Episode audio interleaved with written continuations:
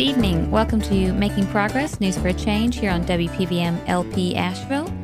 This is the edition for the week of January 7th. I'm your host, Veronica Gunter, joined in the studio by both David Lynch. Hey, David. Hey, everybody. And Barry Summers. Hiya. Up next, we have the River Keeper for Riverlink. Hold on just a moment. Let me get him on the line. Hartwell Car- Carson, do I have you on the line? Yeah, hey, how you doing? Thanks for joining us. I'm doing very well. How are you? Yeah, good. Thanks for having me. Doing great. Now, you are the French Broad River Keeper. Can you tell us um, what does that mean?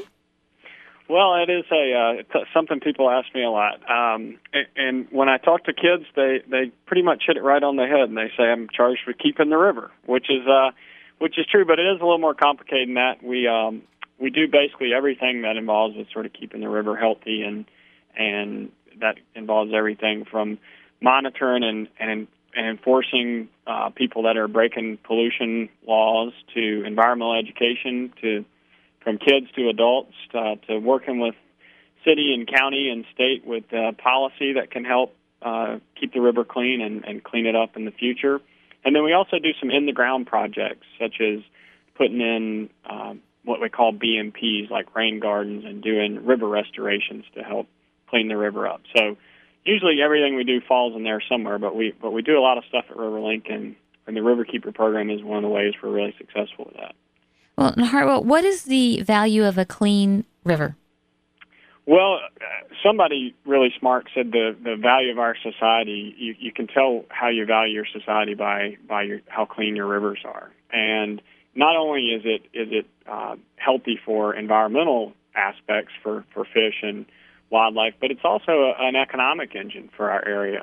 You know, a clean river brings in tourism, it brings in recreation, and it also brings people that want to live near clean, healthy resources. For as long as Asheville's been around, people have been coming here for a clean, healthy environment, and uh, the, the river is certainly key. Clean drinking water and clean recreation is, is a is a key aspect to everyday life.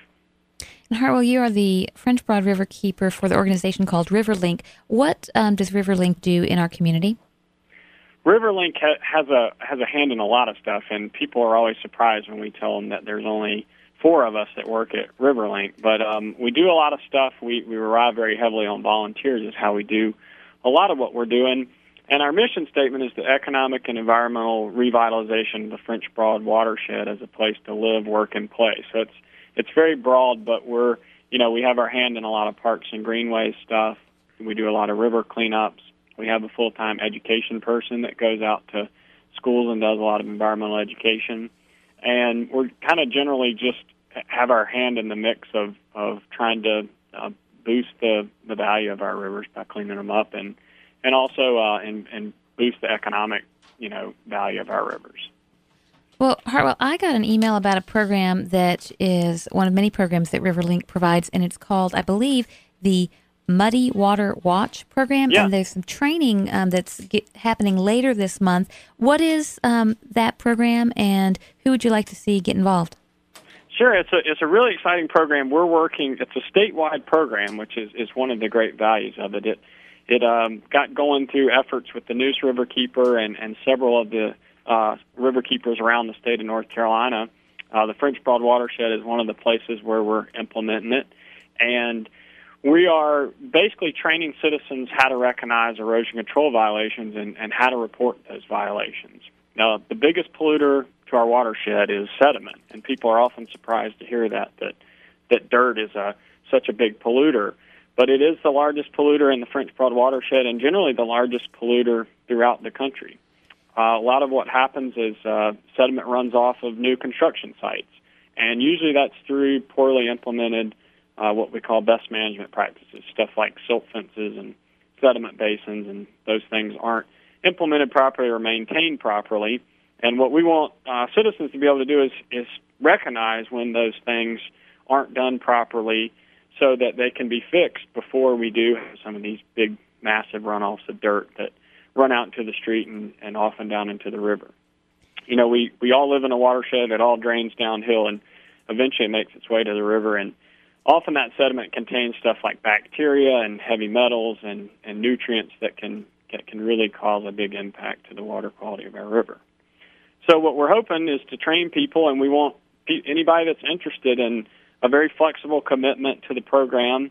Our training dates are uh, start January 29th, and it, we're going to cover everything from what a best management practice is to what the Clean Water Act is, and and who you call depending on where you are and what type of violation you might be seeing. And can you tell us more? Can you describe um, how a person would uh, participate in the program? I mean, are, are they going to expect that they're going to need to confront people who are having erosion control violations? I mean, to give people a real uh, clear picture on are they going to be visiting local streams on certain days and times and recording things, or are they going to be confronting violators? Just so people can have a sense of um, sure. what they're doing. Yeah, we're we're really looking at this as a as a positive program. So it's not all about you know we're out to hammer people that are doing the wrong thing. Certainly, people that are doing the wrong thing, we want we want them to correct the problems, but we're also out to you know celebrate the people that are doing the good stuff because there there are plenty of those people out there. Um, there are unfortunately plenty of the the other people too. So we're really most people will be sort of patrolling. You know, is you know probably not the right word for it, but they'll be out in their in their little sub watershed. You may live in Hall Creek, or you may live in Hendersonville, and you may um, you know on your way to work might see problems, and we're, we won't be we won't ever be trespassing. We'll just kind of be monitoring things from from public roadways generally to just sort of see what's going on, or or after a big rainstorm with the the stream that runs through your backyard is running really muddy. You know, maybe try and figure out you know what the cause of that is. Is it coming from a a certain area? Is it is it naturally that color, or is it um, is it something that's above and beyond what's a sort of the natural color of our streams? And, and we also have some roles for other people that maybe necessarily don't want to visit sites, but we're not really seeing ourselves as a as a police, you know, force out there. We're we're uh, we're relying on the regulators to do the enforcement. We're just sort of educating the public that's already out there seeing these problems to what's going on and you know what they can do about it, so they have a better understanding. The number one problem a lot of the enforcement agencies get is that people call in and they either don't know uh, they're either calling the wrong person or they don't exactly know what they're seeing and and that causes a lot of wasteful time for the enforcement folks so we see uh, this as having a, uh, a a group of people that will be very trained to know what they're seeing so when they do get calls they'll be very reliable um, calls that they can they can base their, their time and energy on. We're speaking with Hartwell Carson, who is the French Broad Riverkeeper through RiverLink. Hartwell, um, how long has the Mudder, Muddy Water Watch program been going on, and how many folks participate? Say that three times fast.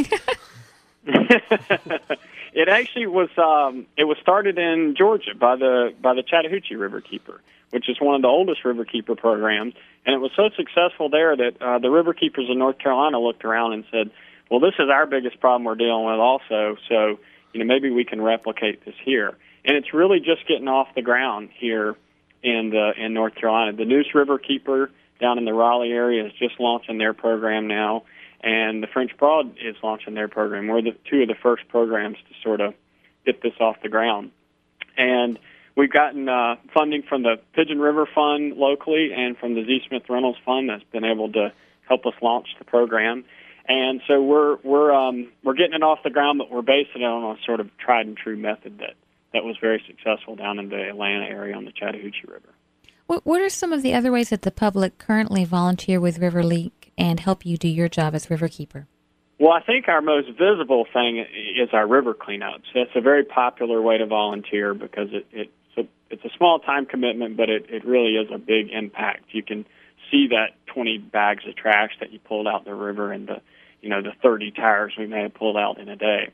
So we do a lot of river cleanups, and we have an adopt a stream program that's also very popular, which is built around churches or businesses or or just neighborhood organizations adopting a stretch of stream and uh, agreeing to clean it up twice a year.